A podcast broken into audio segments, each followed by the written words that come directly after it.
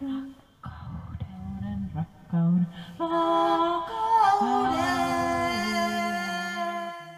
tervehdys.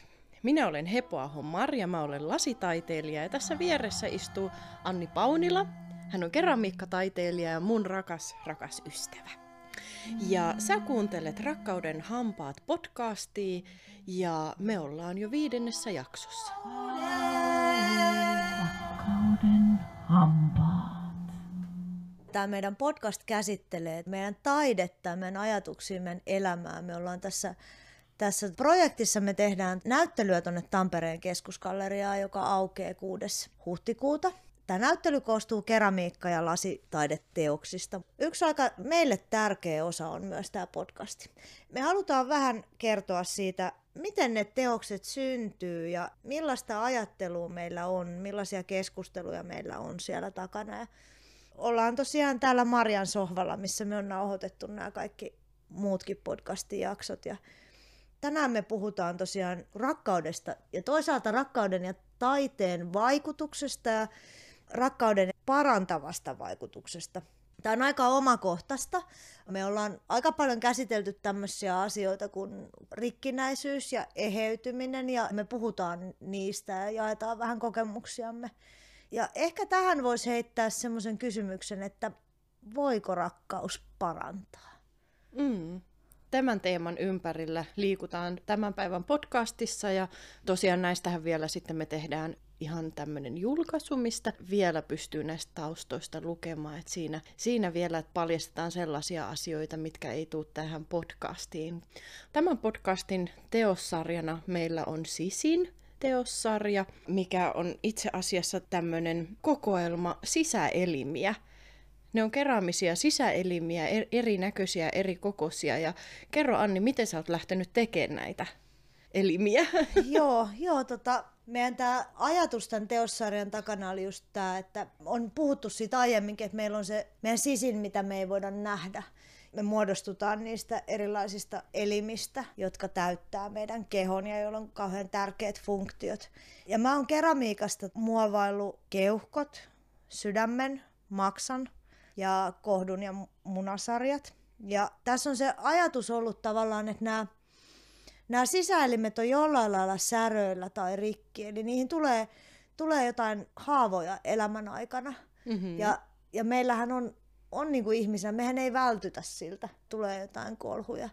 Ja sitten toisaalta näihin säröihin, niihin jää tilaa tavallaan jollekin. Ja sä voisit ehkä kertoa, että mille niihin jäi tilaa. Joo, tosiaan kun mä sain nyt nämä elimet mun pajalle ja me oltiin nimenomaan haluttu tällä teossarjalla kertoa siitä eheytymisestä ja eheytymisen kokemuksista, niin lasi on mulle materiaalina ollut aina tämmöistä myöskin niin kuin eheytymisen vuoropuhelua, lasin tekeminen. Ja nehän säröt, mitkä meidän keraamisissa veistoksissa on, niin ne täytetään lasilla. Ja lasi on nimenomaan tässä tämä eheytymisen symboli, ja me täytetään ne ihan saumattomasti nämä rikkoumat kauniilla, kirkkaalla massalla.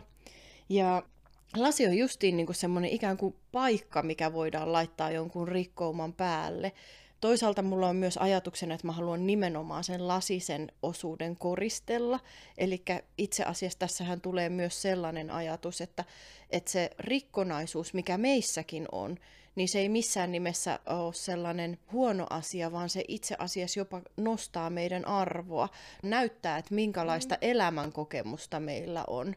Ja ikään kuin se kertoo nimenomaan sen, että elämä on tapahtunut. Sehän on se hienoin asia. Niin se on itse asiassa tosi arvokasta. Elämä on arvokasta. Jotain tapahtuu. Ja sittenhän tässä on vähän sitä samaa henkeä, mitä tämmöisessä japanilaisessa kintsugi esineiden korjausmenetelmässä, että kun joku keraaminen tai posliininen astia hajoaa, niin sitten se kursitaan kullalla kasaan juurikin sen elämän juhlimiseksi ja näyttämiseksi, että se on toteutunut. Joo, toi on itse asiassa tosi kiinnostava toi japanilainen semmoinen niin kuin wabi-sabi-filosofia, missä tavallaan uskotaan siihen kaikkeen, niin kuin, että se täydellisyys asuu epätäydellisyydessä.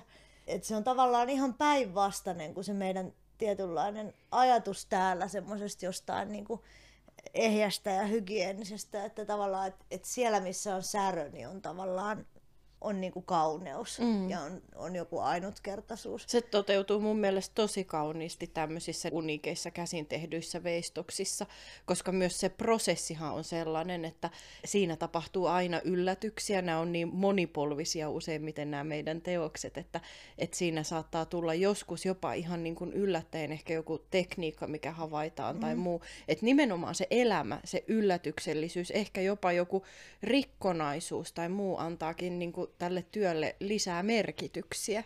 Joo, ja tuossa on itse asiassa siinä on se jännä, että jos me ajatellaan keramiikkaa materiaalina, niin se on materiaalina niin kuin hirveän haptinen, mitä me kosketellaan, me muovataan sitä suoraan käsin. Ja se on kaikki kiinni niin kuin siitä, miltä se tuntuu, miten sä painat, kuinka paljon voimaa sä käytät. Ja millainen sun kosketus on, mitä jälkiä sä haluat jättää siihen niin kuin massaan, mikä kovettuu. Mutta sitten toisaalta niin kuin lasi on se semmoinen, minkä kanssa se on niinku tanssi. Tavallaan, että sä et koskaan, se on niin kuumaa, että sä et voi koskaan koskea siihen käsin. Mutta sä toisaalta välität niinku liikkeellä, koska se on tämmöistä amorfista nestettä, niin se liikkeen kautta niinku viet tavallaan sen, pysäytät sun liikkeen, mitä sä teet. Että nämä on niinku hirveän fyysisiä nämä molemmat meidän materiaalit. Ja semmoisia tavallaan niinku ikuisia. Myös jos ajatellaan, niin nämä on niinku ikiaikaisia materiaaleja, jotka kestää kymmeniä tuhansia vuosia. Ja kyllä mun pitää sanoa myös, että tämä lasi materiaalina on ollut myös semmoinen niinku prosessiltaan. Se on vähän samanlainen itse asiassa kuin tämä eheytymisen prosessi, mistä kohta puhutaan lisää. Niin lasin kanssa tämä opiskelu ja tavallaan se kipuilu, mitä siihen materiaalin työskentelyn kanssa tulee, niin siinä on niin paljon samaa, mitä näissä ajatuksissa meillä tämän teossarjan takana on. Ja nimenomaan se, kun sä sanoit, että se on fyysinen, niin todellakin se on sitä. Ja se vaatii ihan valtavasti ymmärrystä ja semmoisia lukuisia toistokertoja, valtavasti pettymyksiä. Et mun mielestä lasi ja varmasti keramiikkakin niin on elämänmakuinen materiaali. On ja tavallaan se semmoinen nöyryys sen yllä, mikä tulee siitä, että toistat, niin kuin yrität, epäonnistut ja toistat. Ja sitten toisaalta se on musta ehkä hienoa, että niistä voi kasvaa kumminkin nyt. Et me ehkä ollaan toistettu niin kauan sitä peruskauraa, että sitten siellä on se semmoinen niinku rako, missä sä voit lähteäkin tekemään uusia kokeiluja ja sitten voi syntyä jotain ihan kokonaan uusia tekniikoita, niin kuin tässäkin on kehitetty. Kyllä. Niin puhtaasti siitä havainnosta tavallaan, että sä vähän saat pienen hajun siitä, mikä sen jutun olemus on, niin sitten sä voit lähteä siitä työstämään jotain ihan kokonaan uutta tapaa käsitellä sitä. Mehän ollaan jouduttu astumaan tässä myös semmoiselle niin kuin ammatilliselle oppimismatkalle, ikään kuin antaa sen elämän tapahtua myös siinä tekijyydessä.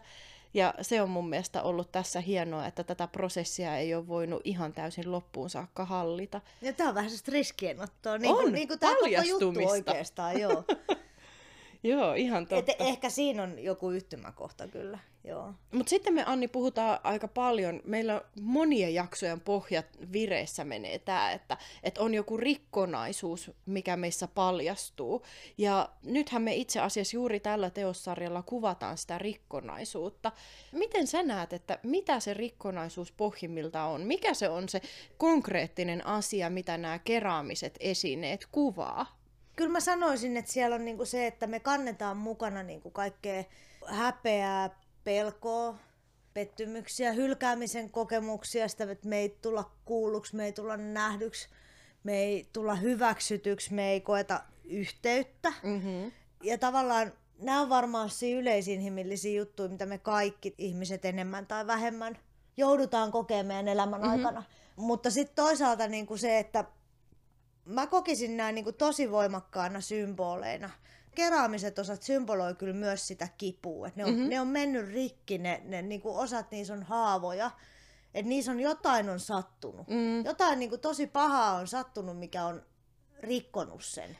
Mä tunnistan tämän niin hyvin, että on semmoinen joku ihan semmoinen fyysinen kipu olemassa. Se on ehkä joku sellainen jännä henkisen ja fyysisen välimaastossa oleva valtava haava, mikä ainakin mulla huutaa, jota ehkä myös tämän tekijyyden avulla pystyy jollakin lailla tutkimaan, tunnistamaan, mikä se on, ja jopa parantaa tällä niin kuin taiteellisella prosessilla ja itse asiassa rakkauden prosesseilla ja miten mä oon ajatellut tämän, niin kyllä tämä on varmaan jotain sellaista, mikä tosiaan niin kuin on varmaan aika isoksi osaksi jo lapsuudesta lähteneitä asioita, juurikin niin kuin sä sanoit, mahdollisesti niin kuin jotain isoja pettymyksiä tai sitten semmoista niin kuin kiintymyssuhteissa tapahtuneita traumoja.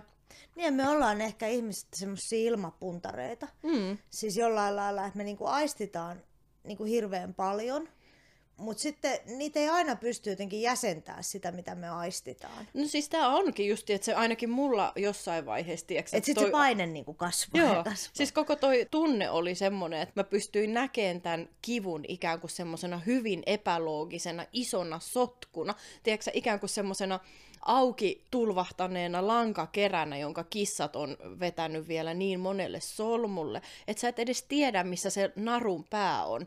Ja se ainoa asia, mikä sieltä niinku tulee, on semmoinen epämääräinen ahdistus siitä tilanteesta. Ja mä ainakin omalla kohdalla tarvin siihen apua, että mä olisin sen langanpään pystynyt löytämään. Ja se oli pakko löytää, koska sen sotkun ja ahdistuksen vaikutus leviää kaikkealle elämään. No toi on joo, tunnistan. Mä tunnistan ton tosi hyvin. Ja sit se on ehkä semmoista jäsentämätöntä, että jos mä mietin niinku... No mä kerron sulle niinku mun omasta elämästä, niin mulla oli tosi pitkään semmonen niinku... Mä elin semmoisessa suhteessa, missä mä en tullut oikeesti mitenkään niinku nähdyksi tai hyväksytyksi, ja missä tää kumppani niinku ei halunnut koskea muhun ja ei halunnut mua seksuaalisesti ja tavallaan likas kaiken sen, mikä oli mulle arvokasta. Jollain lailla sanallisesti, eli se, että jos mä olin niinku itse aina aiemmin elämässäni pitänyt niinku sitä, että seksi on mulle niinku tärkeää ja se on ihanaa, niin siitä tuli yhtäkkiä niinku semmoinen, että se niinku maalasi sen niinku mustaksi, että se on niinku väärin haluta ja että se on niinku turhaa ja tavallaan niinku kaikki ne, niinku, mitä mä olin pitänyt itse tärkeänä, niin jollain lailla romuttu. Joo. Ja sitten se johti semmoiseen, niinku, musta tuntuu useamman vuoden semmoiseen niinku epämääräiseen sumuun tai semmoiseen, että mä olin ihan älyttömän väsynyt koko aika, mutta mä en oikein niinku tiennyt miksi. Mä nukuin ihan loputtomasti. Mä niinku pakenin johonkin unimaailmaan, mä nukuin ja mä yritin hoitaa niinku kaikki asiat ja mä olin... Ja mä mietin sitä jälkikäteen, että oliko mä masentunut, en mä tiedä, olinko mä masentunut, en mä tavallaan mun mieliala ollut mitenkään. Niin kaikki oli vaan epämääräistä sumua. Joo. Ja mä mietin, mulla oli semmoinenkin tunne, että mä sairastun. Mä muistan tämän, kun sä kerroit, se oli aika dramaattinen. On, ja sit se oli hurja etiäinen jollain lailla, koska sit mä ihan oikeastikin sairastuin. Niin kuin fyysisesti, ihan vakavastikin. Ja kaikki toisaan niin kuin pohtii tavallaan niin kuin sitä, että jos sulla on jonkun näköinen tunne, niin hirveän helpostihan me ei luoteta siihen tunteeseen, koska meidän niin kuin järki niin kuin pistää ne kaikki, että sä kuvittelet, sä tiedätkö kaikki. Et tietenkin jälkeenpäin on helppo laittaa palikoita järjestykseen, että asiat vaikuttaa toisiinsa. Joo, siis näähän on semmoisia varmasti, mitä näkee juurikin perästä päin vasta, mutta tämähän on tosi mielenkiintoinen ja tosi tarpeellinen asia miettiä sen takia, koska... Tämmöisissä tilanteissa pitää varmaan hahmottaa lähtökohtaisesti se oma vastuu, koska niin kuin näähän on sellaisia asioita, että ihminen on viime kädessä itse vastuussa juurikin siitä omasta hyvinvoinnistaan ja siitä, että hän pääsee semmoisesta niin kuin vaikeasta elämäntilanteesta pois.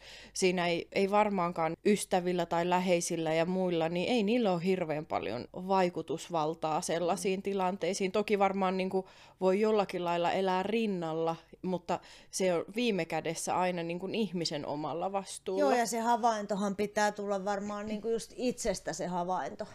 Että lähtee tavallaan korjaamaan omassa elämässään jotain, mikä on pielessä. Kyllä. Et sieltähän se on pakko tulla. Ehkä isoin askel on tiedostaa vielä se, että mikä kaikki on, niin kuin mikä on pielessä ja mikä on se, mistä semmoinen niin kuin paha olo johtuu. Ja eihän ne ole mitään yksinkertaisia asioita, ne on niin kuin tosi monimutkaisia ja monisyisiä juttuja. Itse asiassa mulla sitten se lähti se koko juttu purkautua silleen, että mä jotenkin se... Niin kuin jatkuva torjunta ja semmoinen niin kuin vuosia kestänyt epämääräisyys ja semmoinen, niin se johti lopulta siihen, että Et mä olin niin ajatellut jotenkin, mulla oli ensin pitkään sellainen olo, että mä oon jotenkin niinku ruma ja mä en kelpaa kenellekään. Kukaan ei voi haluta mua ja niinku kukaan ei voi haluta koskea mua. Ja sit mä niinku jotenkin päätin yksi kerta silleen, että niinku, et hitto, että mä haluan testaa, että onko mä niinku sairas. Joo. Siis silleen, että onko mä niinku oikeassa tavallaan, että kukaan ei oikeasti voi koskea muhun. Mm-hmm. Vai että onko tässä nyt joku muu juttu, mikä on pielessä. Joo. Ja sitten mä tein ihan tarkoituksella niin, että mä jossain netin deittipalveluissa. Mä keskustelin yhden miehen kanssa, sovin sen kanssa, että okei, harrastetaan seksiä. Ja menin hänen kanssaan keskellä kirkasta päivää hotellissa. Harrastimme seksiä. Eikä se ollut ongelma. Kyllä tämä mies halusi mua. Ihan komea, kiva, fiksu mies. Jolloin mulle tuli sellainen olo, että okei, et ei tämä nyt ole ihan siinä, että tiedätkö, että kyllä mä jollekin kelpaan. Joo. Ihmisethän on varmaan aika paljon niin kuin tommosissa tilanteissa ikään kuin loukussa, ettei uskalla edes välttämättä nähdä sitä koko tilannetta. Ja ainakin miten mä olen huomannut, että mulla se prosessi on myös ollut ehkä hankaloitunut siinä mielessä, että mä en ole uskaltanut kokea semmoista vihaa, joka olisi ikään kuin auttanut asettaan tietynlaisia rajoja, että miten mua saa kohdella. Mulla oli ihan niin kuin tosi iso kokemus nyt vasta pitkälti yli 30-vuotiaana, kun se semmoinen joistain vanhoista asioista ja vaikeista tilanteista niin kuin ikään kuin padottu viha tulee ulos. Se oli jännä, että vasta tämän ikäisenä hahmottaa sen, että mitä on sellainen valtavan voimakas. Mä kutsuisin sitä, se oli niin iso kokemus mulle, että mä kutsuisin sitä pyhäksi vihaksi. Tiedätkö sellainen, että sä katot jonnekin ja se asia, mitä sä katot, voisi vaikka räjähtää. Se viha on niin suurta. Ja sitten mä huomasin sen, että kun sitä oli painanut, niin se oli jäänyt jotenkin sinne elimistöön. Ja nyt kun se tuli ulos, niin itse asiassa tämä pyhä viha onkin sellaista, että se on hirveän kaunista. Se on suojelevaa vihaa, se on hyvää vihaa, sellaista vihaa, joka mulla on asettanut rajat, joita niin kuin toinen yksilö ei saa ylittää. Ja se on tehnyt ainakin musta jotenkin tosi voimakkaan ja sellaisen, että se antaa valtavasti itseluottamusta siihen, että miten minä haluan toimia ja miten minä haluan, että muut toimii mua kohtaan. Ja se on ollut sellainen yksittäinen iso asia, mikä on mahdollistanut niin kuin semmoisen kunnioittavan rakkauden astumisen mun elämään. Tunnistatko sä tällaista? Tunnistan. Mä itse asiassa tunnistan tosi hyvin, että mulla oli sellainen niin kuin vaihe, siis varmaan just niin kuin pitkään, että oli siis semmoista niin kuin vihaa, mikä, niinku, että se tuli kyllä niinku, paikoin ulos, se oli niinku, semmoista jotain turhautumista ja semmoista niinku, tavallaan, kunnes mä sitten niinku, päätin, että mun on tehtävä isompia ratkaisuja mun elämässä ja asetettava tosi tarkat rajat. Joo. Ihan vain mun oman itseni vuoksi. Ja sitten se tavallaan tuli aika niinku, luonnollisestikin. Itse asiassa musta jopa tuntuu, että kaikki se viha pikkuhiljaa liukeni. Että mä en niinku, tunne vihaa, että se niinku, se viha tuli jotenkin ensin ja sitten sen jälkeen tuli ne rajat. Joo. Et mä määritin tosi tarkkaan, mitkä on ne mun rajat ja millaista niinku elämää mä haluan. Ja että jos mä tapailen jotain ihmistä, niin millaista suhdetta mä haluan. Et miten mä haluan, että se toinen kohtelee mua. Ja niinku, no tässäkin se niinku toimi rakkauden edellytyksenä. Joo, todellakin siis silleen, että ikään kuin, että se, kun mä uskalsin niinku pistää sen kaiken niinku huonon, mikä mua satutti ja niinku kuormitti ja oli tosi raskasta, kun mä uskalsin niinku pyyhkästä sen pois, niin tavallaan sitten jotain niinku tosi kaunista tuli tilalle. Mehän käsitellään näissä teoksissa itse asiassa tosi paljon juurikin psykosomaattisia ilmiöitä siinä, että mikä on se hengen ja ruumiin välinen suhde ja henkisen ja ruumiillisen hyvin ja pahoinvoinnin suhde. Ja se on mielenkiintoinen, että sitä on joskus, ne on niin lähekkäin, että niitä on hirveän vaikea mitenkään erottaa, eikö niin? On, ja ne on vähän sellaisia niinku matkoja, että tavallaan musta tuntuu, että sen niinku entisen tavallaan jättäminen, niin sitten sen jälkeen, että siinä tuli semmoinen vähän niinku romahdusmainen kohta, niinku, että mä en pärjää ja mä en niinku, kuinka mä niinku sitä ja kuinka mä tätä. Ja semmoinen kummallinen epämääräinen, että vaikka sä oot pistänyt niinku pois jotain tavallaan elämästä, sulkenut pois jotain, mikä on satuttanut sua niin syvästi ja niin monta vuotta, niin silti siinä tulee semmoinen kummallinen niin kuin tyhjyys, siis semmoinen ihmeellinen, että en mä, semmoinen, tiedätkö, että en mä pärjää. No se on se niin kuin neuvottomuus ikään kuin sen ison muutoksen edessä. Joo, eihän... just se semmoinen, että me niin takerrutaan johonkin niin kuin kuvioihin. Ja sitten tavallaan niin kuin, sit sen jälkeen, niin tavallaan tuleekin se semmoinen niin kuin tavallaan, että sä rupeatkin niin kuin jotenkin tulee ehjäksi uudelleen. Mm. Että sä löydät itses uudelleen, sä löydät itse niinku ne tavallaan, että tulee semmoinen tavattoman keveä ja niinku ihana helpottunut niinku olo. Mm. Ja siinä on sitten tila sille, että sä voit vaikka, tiedätkö, jos sä tapaat jonkun kivan ihmisen, niin sä pystytkin rakentamaan jotain tavallaan niinku siihen.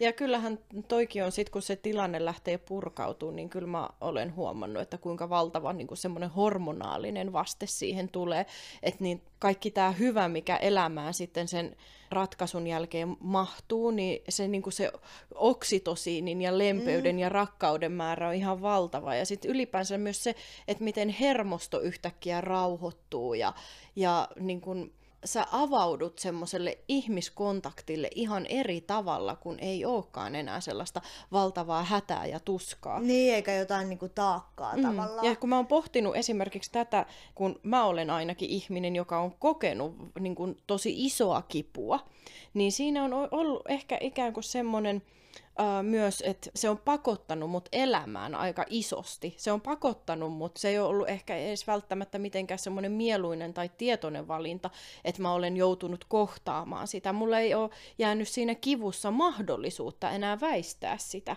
Ja se vaatii, ainakin multa on vaatinut tosi paljon uskallusta astua näkyväksi ja haavoittuvaiseksi. Ja siinähän nimenomaan joutuu kohtaamaan se haavoittumisen mahdollisuuden. Ja ehkä niin kuin tämä on juurikin se asia, miksi mä koen, että mulle on elämässä tapahtunut tosi paljon näin lyhyessä ajassa, että tokikin se, kun sä avaat itses, niin siinä on se mahdollisuus saada ihania asioita. Ja toisaalta se suuri riski. Ja niin. Kyllä, tiedätkö, on käynyt myös niin, että on käynyt myös huonosti. Mutta mä en tiedä, että ehkä nykyään juurikin, mä niin kuin tässäkin teossarjassa jotenkin olen halunnut ajatella, että kun on joskus kaikki käy hyvin. Niin, ja sitten se, että niin. Et onko se, että on käynyt huonosti, niin tekeekö se musta huonompaa? Ei se itse asiassa, varsinkin nyt kun se ehkä isompi kipu ja tuska on takanapäin, niin mä näen, että sehän on tehnyt minusta minut, ja se on itse asiassa se minun koruni. Se on mun kauneutta, että näistä asioista on selvitty, ja mä olen silti, vaikka nämä kaikki kipeät asiat on tapahtunut, niin mä olen uskaltanut olla minä ja avoin ja asettua siihen tilanteeseen. Mä uskon tavallaan tohon kanssa, että mä niinku uskon siihen, että niinku tavallaan kaikki ne vaikeudet, niin niillä on sellainen taipumus, että ne kuitenkin jollain lailla me ihmisenä kasvetaan. Me opitaan itsestämme lisää, me opitaan just niitä meidän rajoja piirtämään, niin kuin kuinka ikinä niin kuin vaativin viivoin. Koskaan. Kauniisti sanottu. Niin, mutta tavallaan että se tulee niin kuin siinä sitä kautta jotenkin, että se eletty elämä, mikä näkyy, että meillä kaikilla on monenlaisia kokemuksia. Niin kuin usein mä uskon, että kukaan ihminen ei niinku säästy. Ei. Siis sillä lailla, että niitä vaikeita kokemuksia tulee kaikille. Ne vaikeat kokemukset toki on erilaisia eri ihmisille, että jokainen meistä saa ne omat vaikeat kokemukset. Mutta mä en voi niinku olla tavallaan ajattelematta niinku just sitä, että kaikella sillä on niinku tavallaan jonkunnäköinen ehkä tarkoituskin. Et me voidaan niistä vaikeista kokemuksista, me voidaan ottaa niistä sitten semmoinen, että mehän voidaan siinä niinku valita kahdella tapaa. Että joko me jatketaan sitä vaikeutta tai sitten me luovutaan siitä, mikä on vaikeaa ja synnytään jotenkin uudestaan. Ja eihän ihminen mielellään tämmöisissä vaikeissa tilanteissa, mä uskon niin, että sen tilanteen täytyy olla hirveän vaikea, että sä lähdet kohtaamaan ja sen kivun pitää olla aika suurta. Ja sehän on se asia kanssa, että mikä sulla tuntuu sekä mielessä että ihan kropassa. Ja se on semmoinen asia, mitä mä olen opetellut tunnistaan. Ja sitten vielä muuten tästä psykosomatiikasta. tematiikasta, mitä puhuttiin joskus aikaisemmin, kun suunniteltiin tätä jaksoa, niin meillä nousi myös se, että kuinka paljon auttaa se, että sä olet siinä omassa kropassa läsnä, ja vaikkapa ihan niin kuin kosketuksen merkitys, että et miten sä kosket itseäsi, tai että miten sua kosketaan, niin sehän on aivan valtava potentiaali siihen, että miten sä pystyt eheytymään sen kosketuksen kautta, että kuinka paljon sä pystyt olemaan kosketuksella läsnä toiselle, taikka sitten ihan jo itselle se, että kosketus on ihmeellinen asia siinä, että kuinka semmoinen intentio tuntuu siinä ja kosketus on aina rehellistä. Oh, ja tossahan onkin just se tavallaan juttu, että sä tunnet kyllä sen, niin kuin, jos joku koskee sua, niin sä voit tuntea sen, että miten se ihminen, niin kuin, että mitä se tuntee. Joo. Et myös se kosketus, joka on niinku olevinaan jotain, niin siitähän niinku välittyy semmoinen niinku epämääräinen tunne. Ja semmoinen, että se epämääräinen tunne jää vaivaamaan. Sä tiedät, että jotain on pielessä, mutta sun järki ei osaa selittää sitä. Ja sitten taas, kun osuu se oikea tunne, se semmoinen, että joku koskettaa sua oikein, niin sehän on niinku aivan, se on niin parantavaa. Siis se kohtaaminen kyllä tulee siinä kosketuksessa esille mun mielestä todella selkeästi, ja mehän ei välttämättä edes järjellä tosiaan ymmärretä niitä, ja kosketushan on aina viesti. Se on ihan niin kuin tosi sellainen monisyinen asia, ja itse asiassa mä jostain luin myös, että kosketus ja siis tämä tuntoaisti on yksi sellainen niin kuin meidän varhaisimpia aisteja ja myös viimeisimpiä aisteja. Se on niin tärkeä. Se on niin valtava isossa roolissa, miten se sitoo meidät toisiimme. No mähän itse asiassa olen vähän sivunnut joskus aikanaan. Kun mä teen mun lopputyön, mä teen niinku kosketuksen merkityksestä esineissä. Sehän tavallaan on eri juttu, mutta mua kiinnosti silloin jo se kosketus, koska se on niinku tavattoman tärkeetä. Ja sehän on semmoinen meillä, että me kaikkia asioita, me kosketellaan niitä. Se osa siitä ei ole tietosta, että mehän kosketaan niinku vaikka just jotain kuppeja, niin meidän elämän aikana niin kuin varmaan miljoonia kertoja. Joo. Ja sitten se on kuitenkin semmoinen alue, ettei sitä hirveästi niin kuin siinä ajatella, että miltä se tuntuu, se juttu. Mutta toi samahan pätee kaikkeen kosketukseen. Siis niin kuin, kuinka sä tunnet, niin kuin, kun on joku ihminen ja se koskettaa sua, niin jos se kosketus on sopiva. Joo. Siis mulla on niin ihana muisto. Mulle kävi kerran sillä tavalla, että oikein niin kuin pitkän ajan jälkeen, kun mä olin ollut jotenkin sillä lailla semmoisessa kosketuksen vajeessa, puutteessa, niin se oli tuonut sellaisen jonkunnäköisen, tai se oli nostanut epävarmuuden siitä omasta kelpaavuudesta pintaan. Ja sit mä rupesin tapaileen sellaista miestä, ja jotenkin se vielä, tiedätkö, niin kuin oikein pulpautti kaiken tämän epävarmuuden pintaan tosi näkyväksi. Ja hassua, että se oli niin kuin myös tosi vaikea myöntää, että mulla on tällaista, koska ulospäinhän mä näytän ja pyrin aina näyttää jotenkin semmoiselta määrätietoiselta ja varmalta ja jotenkin hirveän asialliselta. Niin, mutta on varmaan meissä kaikissa. Niin, siis, se on niin kuin se kuori. Ja sitten se oli jotenkin ihana, kun mä vähän aikaa kamppailin siinä, että haluanko mä näyttää tätä epävarmuutta tälle miehelle. Ja sitten mä päätin sen ehkä aika nopeasti siinä suhteen alussa, että mä haluan tulla näkyväksi niin kuin kaiken tämän kanssa, mitä mulla sisällä on. Ja sitten mä päätin raottaa tämän pimeimpäni sille. Ja kerroin siitä kaikesta niin kuin kivusta ja epävarmuudesta ja jopa häpeästä, että mitä mä tunnen mun kehossa. Hirveän rohkeeta, koska toi on aika vaikea. Niin kuin se tuntui tosi vaikealta, mutta arvaa Anni, miten se mies teki. Se oli ihan käsittämätön tilanne. Me oltiin alasti ja mä kerroin tämän asian, kun me oltiin alasti. Ja se oli vielä jotenkin sekin vielä, että se oli sellainen tilanne ja mä olin jotenkin halunnut tehdä sen juuri sillä tavalla, että mä tulen näkyväksi heti saman tien. Ja tämä mies katsoi mua tosi ihanasti. Se jotenkin niin kuin oli niin lempeä, että mulla ei ollut yhtään kiusaantunut olo asettua sen katseen alle. Sitten se tuli mun luo ja otti rinnan sen käteen ja siinä oli peili ja sitten se sanoi, että katso tuosta peilistä, että miten kauniisti sun rinta istuu juuri hänen käteen. Ihanaa. Ja sitten se likisti mun selän hänen rintaa vasten ja sitten niin kun tuli se lämpö ja sitten mä näin sen vielä siitä peilistä ja sitten se, että miten sen reisi painautui mun takapuoleen ja se kaikki näkyi siinä. Ja se oli tosi ihme juttu, koska mä näin sen itsestäni, mutta mä näin samalla sen myös itseni ulkopuolelta.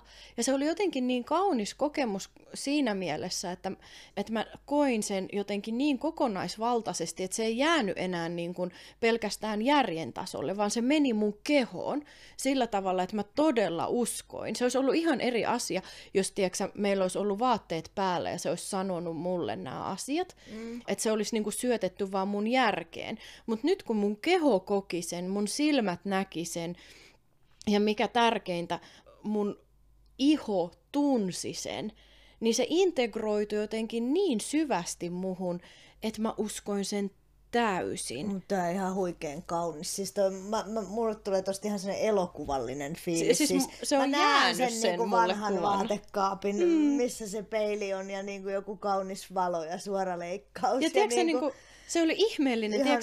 Ihan huikean kaunista. Niin. Joo. Ja ajattele, se mies jotenkin osasi tehdä sen sillä tavalla, että mulle tuli ihan tämmöinen niinku olo, että minun kehoon, tiedätkö, joskus aikojen saatossa yhteensovitettu hänen kehoonsa ja että joku on mitannut ihan neliösentin neliösentiltä. Mä en kestä. Ihanaa. Se oli käsittämätön kokemus.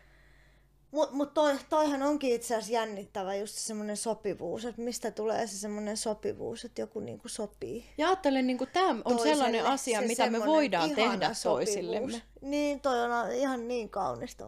Siis kuin ihanasti ihmiset voi eheyttää toisiaan ja tulla puolitiehen vastaan. Sen jälkeen, kun me ollaan ymmärretty meidän oma vastuu, niin kuin mä ymmärsin, että mun vastuulla on tuoda esiin tämä mun kipu ja mun epätäydellisyys ja surkeus. Ja sitten se toinen ihminen voi tulla vastaan. Ja mikä se vaste on siitä, kun niin kuin rakkaudessa pystyy kohtaamaan. Se on ihan huikeeta kyllä. Ja niin kuin erotiikassa. Ihan uskomattoman hienoa. Ja tavallaan just ehkä se semmoinen, musta tosta nousee semmoinen lempeys. Tosi voimakas lempeys. Niin nousee, et se joo. Tavallaan, mikä on varmaan just semmoinen, mihin pitäisi aina pyrkiä. Hyväksyntää ja lempeyteen niin kuin sen suhteen. Et jos me tunnetaan muuten, että me ollaan niinku rikki tai väärin ymmärrettyä, niin se semmoinen oikeanlainen katse, oikeanlainen kosketus, kaikki se, niin se yhtäkkiä keikauttaa sen ihan toisin päin. Että se, niinku, se rikkonaisuus rupeaa jotenkin korjaantuu ja eheytyy. Ja... Tämä on juuri sitä, mitä niin kuin mä olen halunnut sillä lasielementillä näissä teoksissa kuvata. Ja miten justiin se hyväksyminen ja kohtaaminen koristaa sen rikkinäisen kohdan, ikään kuin juhlistaa sitä, niin kuin kohottaa sen. Niin, joo, toi on aivan ihanaa, koska jos tolleen ajattelee, niin toihan niin kuin kuvaa just sitä maailmaa, missä meillä on aina toivoa, eikö? Niin siis toi on niin kuin, se pistää sen just semmoisen nätin palasen niin kuin siihen, että lopulta kaikki on hyvin, eikö vaan? Ai, niin on. Jotenkin aivan ihanan kaunis ja toiveikas. Joo, molemmat melkein kyynelettiin. Niin, kyllä. Ei, mutta tämä on aika ihanaa. No. Mutta tämä on siis oikeasti, tämä teossarjana oli myös sellainen, että tämä on jotenkin niin omakohtainen. Nämä on ollut niitä meidän kipeimpiä juttuja, isoja juttuja elämässä. Mä oon ollut hirveän onnellinen myös, että ehkä tämän teossarjan myötä mä oon saanut jakaa niitä asioita niin kuin sun kanssa ja tietysti koko tämän meidän työryhmän kanssa. Että se on ollut myös se, että niin kuin on saanut tällä tavalla tulla näkyväksi. Se on ihan huikea matka tavallaan. Niin. Niin kuin, nämä on kaikki sellaisia jotenkin niin vaikeita asioita kuitenkin, että niitä ei niin kuin yksinään... Niin kuin... Ihminen ei ymmärrä niitä yksinään. Ja tarvii niin kuin tavallaan toisen, jonkunnäköisen peilin. Aha. Ja kyllä niin kun nämä haavat, mitkä niin kun meidän elimme on joskus aikanaan säröttänyt, niin ne on tapahtunut nimenomaan kanssakäymisissä muiden ihmisten kanssa. Ja itse asiassa jotenkin mä uskon syvällä sisimmässäni, että ne korjaantuu myös kanssakäymisessä. Vähän niin kuin sillä, millä ne on tullut. Kyllä, joo. Juuri näin. Varmasti, joo. Joo. Aivan ihana näkymä kyllä tää. Mutta tää oli, Anni, meidän toiseksi viimeinen jakso.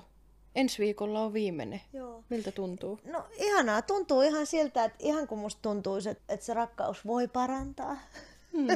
Ihan jotenkin toiveikas olo tuli. Ensi viikollahan me puhutaan tosiaan, me etsitään autuutta. Me ollaan niin kuin isojen asioiden äärellä. Kohotetaan vielä pikkasen tätä, miten rakkaus ja seksi ja tällainen niin kuin kohtaaminen on ehkä avain siihen autuuteen. Ihanaa. Sitä odotellessa. Hei, joo. Kiitoksia. Kiitoksia tästä keskustelusta. Joo. Oli ihanaa. Kiitos. Oli. Puss. Puss.